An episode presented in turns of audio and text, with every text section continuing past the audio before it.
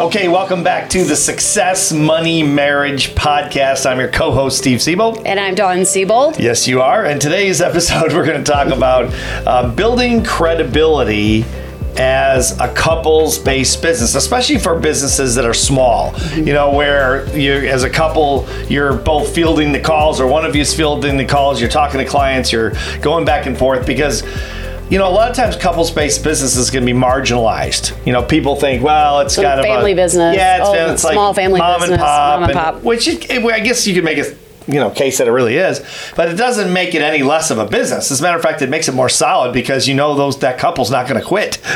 you know, I mean, they're not going to be like employees sometimes that go back and forth. They're going to be there. You know, so it's it's really great. But one of the things that we've done over the years, and I think it may it may have made a difference. I mean, there's no way to really know, I guess, is we we have always. Um, kept Dawn's maiden name, which is Andrews, uh, just so we did, especially when we were really small, um, so we didn't look like we were really small, I guess, and it just didn't look like kind of a mom and pop kind of a thing. So, um, were you okay with that? How did you feel about doing that for the Yeah, last I don't know 25 if it- years? I never asked you. Yeah.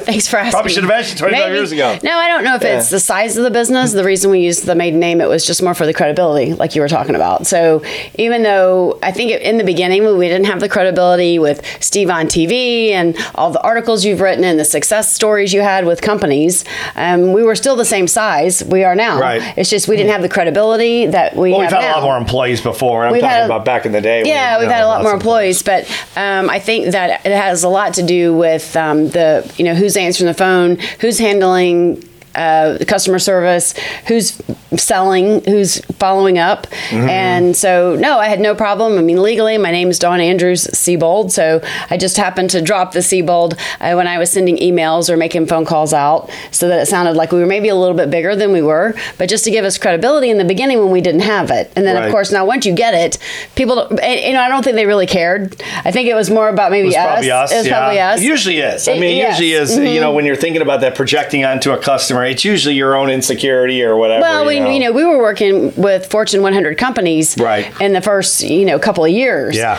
So I think we were a little bit A long nervous. time, I mean- yeah, for decades. Yeah, really. Um, and so I think in the beginning we thought that they would judge us because we were contractors for the company. Right. You were a consultant for a long time, and I think it was probably more about us, but it, it did give us the confidence when I went to my maiden name, and so they were contacting me they were i was filling out the contracts i was doing the, the details Mm-hmm. for steve Siebold, so it made it appear that we were maybe a little bit bigger than we were Right. but then it's funny like everything else you know once you get successful and you have that credibility of working with companies like that and all of the, the attention that you've gotten in the media your best-selling books i mean once you get this success then i think you kind of flip your mindset you don't really care anymore and I think that we, I probably realized, like you just said, that probably they never cared. It was They more about us. didn't. Mm-hmm. You know, it's kind of like Zoom now since the pandemic. It's like you know, it used to be like, oh my god, if you were doing a Zoom call, or you know, and your dog walked by you, you'd be like, oh, you'd be mortified, like I'm so so unprofessional. I'm so sorry. Now the dog Lou, our, our, our one of our rescue dogs, Big Lou the Pooh. She snores all the time during my. She's in my office all the time, and she snores like really loudly. You know, like, like louder than you, which is Wow. crazy because you're a pretty loud snorer.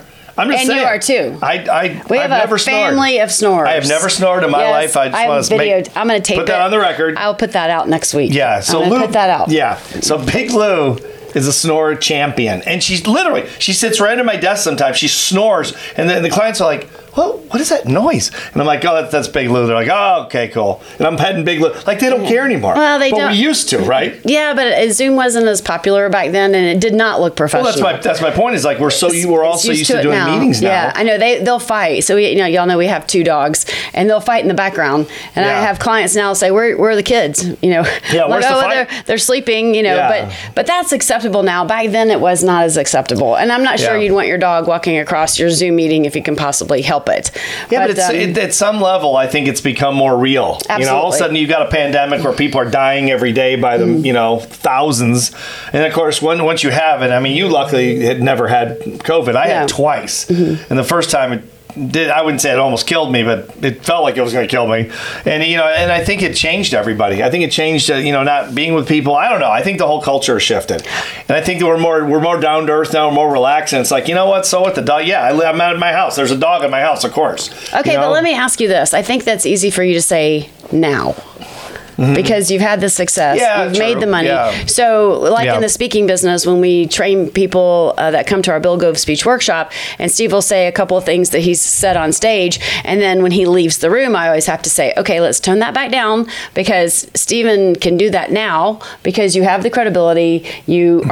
are, are at that level in your career that you can be a little bit edgier, um, go out a little bit further on the limb Yeah. than someone first starting. So I would still recommend for credibility as working as a couple in the beginning, if you're just getting started and you're in the first, you know, maybe one to five years and you don't you don't have that stability locked into the industry, I would still be super careful about having your dogs behind you. And again, it's easy for us to say it now because we're down the road 30 years.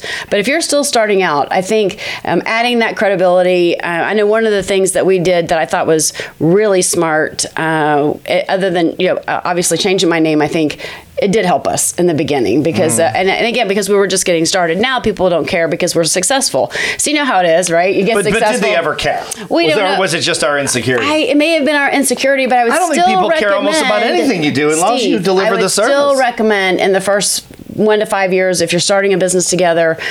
I would still, you know, be careful about that credibility since they don't have it yet.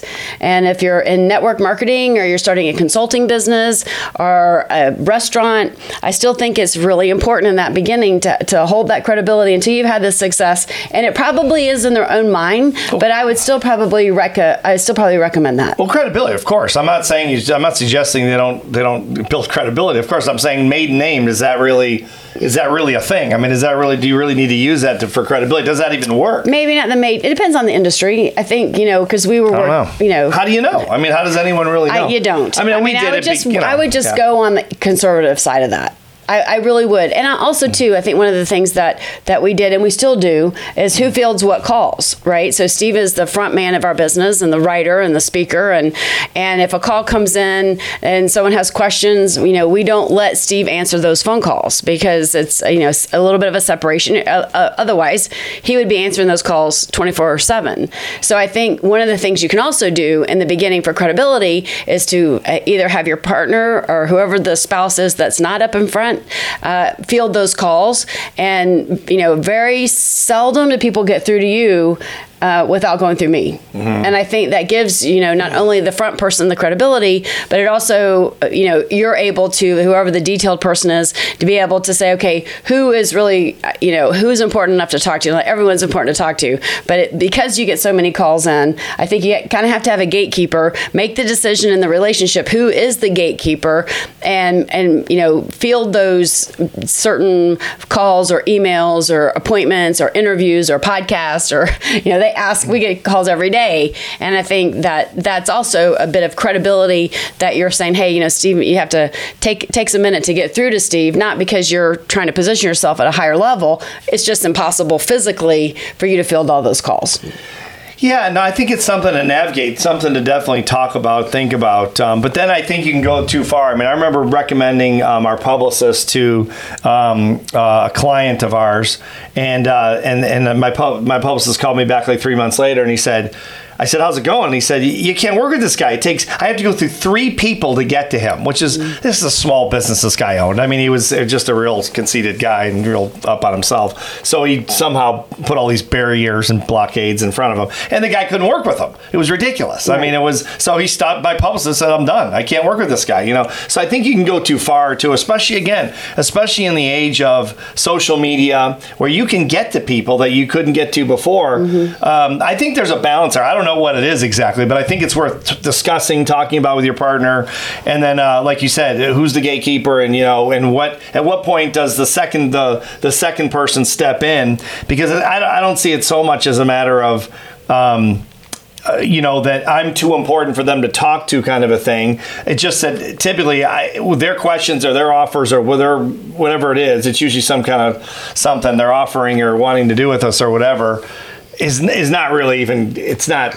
it's not viable. I mean, it's just that most of the stuff is just not, you know, we're not going to be able to do with them. So there's really no point in me getting on the phone and talking to them. So No, but I'm, I am talking about like in the very beginning, it's nice to have a gatekeeper to Mm-hmm. Yeah. just give credibility Sure. to saying, hey, you know, um, we just don't let everyone sit with Steve. And it, it's not that you're being conceited, it's just, you know, putting. I didn't say I was conceited. I said the client I recommended our publicist to was conceited. What's that? What did you just say? A little bit. A little what? A little bit conceited. I wasn't talking about. it's two different things. It is. I'm I'm kidding. not talking about that. I'm joking. Okay, it has I'm to do with joking. that. It doesn't. Okay. I'm just saying the positioning for the credibility Okay. um, is that in the beginning when you're setting it up, have that one person be able to field those calls, and the other person um, only field the ones that are important that you have to take. Okay, well, we're getting a lighting signal here. Our light just went out, so I think that's the end of this uh, particular episode. So consider these ideas and uh, and move forward and build as much credibility as you can. We'll see you on the next episode. Bye for now.